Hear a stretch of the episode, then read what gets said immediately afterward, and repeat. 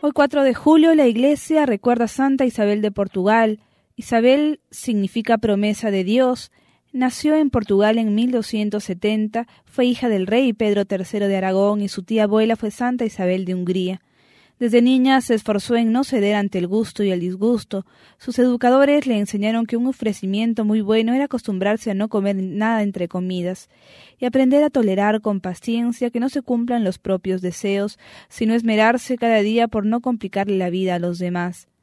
Cuando tenía quince años se casó con Dionisio, rey de Portugal, y desde los primeros días de su matrimonio Isabel descubrió que éste no sería lo que ella había soñado, su esposo no solo era un hombre déspota, prepotente y orgulloso, sino que muy mujeriego.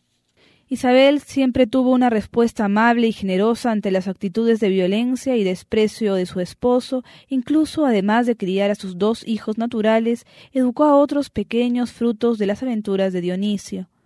Isabel de Portugal es conocida como la abogada de los territorios y países en donde hay guerra civil debido a su constante intercesión en las diversas guerras civiles declaradas entre su esposo y su hijo Alfonso, quien habría heredado el carácter agreste y violento de su padre.